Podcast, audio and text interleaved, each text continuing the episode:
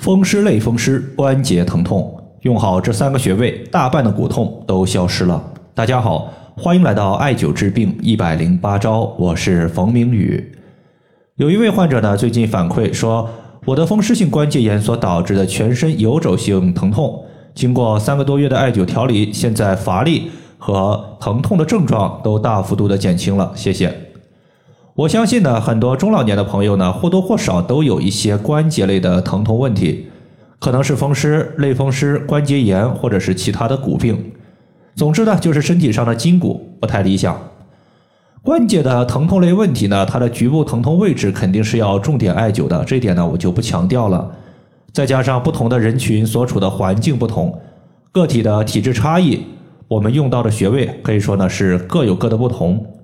今天呢，就给大家推荐三个治疗筋骨类病症非常好用的穴位，通用性非常强。只要大家遇到了一个骨骼类的问题，筋骨的疼痛情况，都可以直接拿来用。这三个穴位呢，包括大椎穴、阳陵泉穴以及绝骨穴。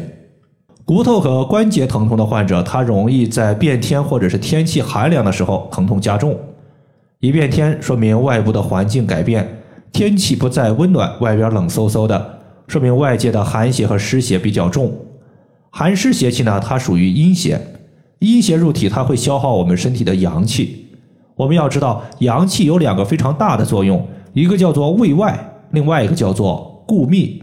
比如太阳的紫外线对于身体来说是有害的，如果紫外线太强，会加快皮肤衰老，增加雀斑和晒伤的风险。太阳的外表呢，有一层臭氧层，它可以过滤紫外线。那么臭氧层对于地球上的我们来说，就相当于是起到了一个卫外的作用。另外呢，太阳光照射到地球的紫外线虽然有害，但是光照它可以让树木的光合作用发出氧气，供于我们人类的呼吸。所以臭氧层的一个固密作用呢，就使这些对于人体有益的氧气不容易流失。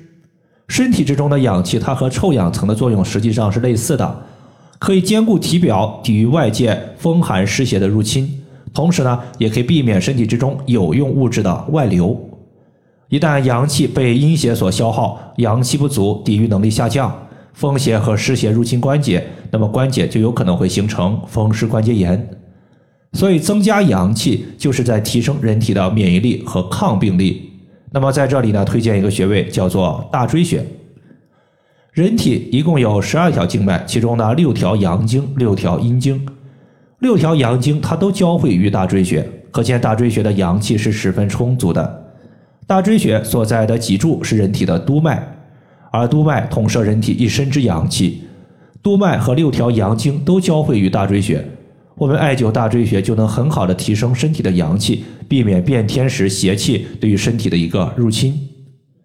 大椎穴位于脖子后方，如果一个人艾灸不方便，没有别人帮忙的话。我们可以在脖子后方贴敷自发热艾灸贴，或者呢直接绑一个艾灸罐，都是不错的选择。这个穴位呢，当我们低头的时候，在颈部和背部交界的地方，大家能够摸到一个很明显的骨头凸起，骨头凸起的下方凹陷处就是我们的大椎穴。第二点呢，就是我们经常说这样一句话，说打铁还得自身硬，大椎穴增加了身体对于变天时外邪的抵抗能力。骨头本身是否足够强健呢？这个和骨髓的关系十分密切，因为骨髓它是滋养骨骼的，骨髓充盈，那么骨骼得到骨髓的一个滋养，自然足够强健。所以第二步，我们就需要强健骨骼本身，推荐艾灸绝骨穴。绝骨穴它也叫做悬中穴，是人体八会穴之一的髓会，全身髓之精气交汇于绝骨穴。前段时间遇到一个腰椎间盘突出的患者，当时我在调治的过程中呢，就用了两个方法，起到了很大的作用。第一个呢，就是让患者换硬板床。他之前呢特别喜欢睡非常软的床，软床对于他的一个腰椎的支撑力不足，这就是导致他腰椎间盘突出的一个因素。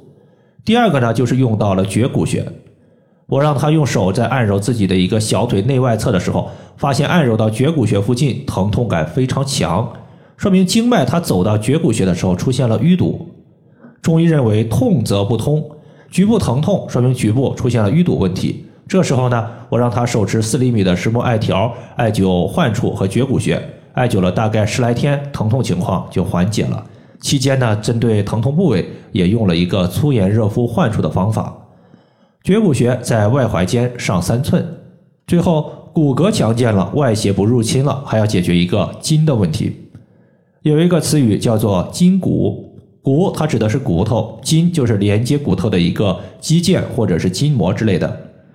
我们的手肘、脚踝、膝盖、大腿。如果想要充分的活动，必须由筋牵引着这些骨头才能活动自如。如果筋的弹性出现问题，就有可能会导致我们的腿伸出去缩不回来，或者说手肘蜷缩，压根儿就伸不出去。所以养骨它必须要养筋。在这里呢，推荐一个养筋的大穴位——阳陵泉穴。阳陵泉穴是人体八会穴之一的筋会，专门调节筋骨类的一个病症。当我们屈膝九十度的时候。膝盖骨的外侧方，它有一个骨头，骨头的前方凹陷处就是阳陵泉穴的所在。以上的话就是我们今天针对风湿、类风湿关节疼痛所用到的三个常用穴位，就和大家分享这么多。如果大家还有所不明白的，可以关注我的公众账号“冯明宇艾灸”，姓冯的冯，名字的名，下雨的雨。感谢大家的收听，我们下期节目再见。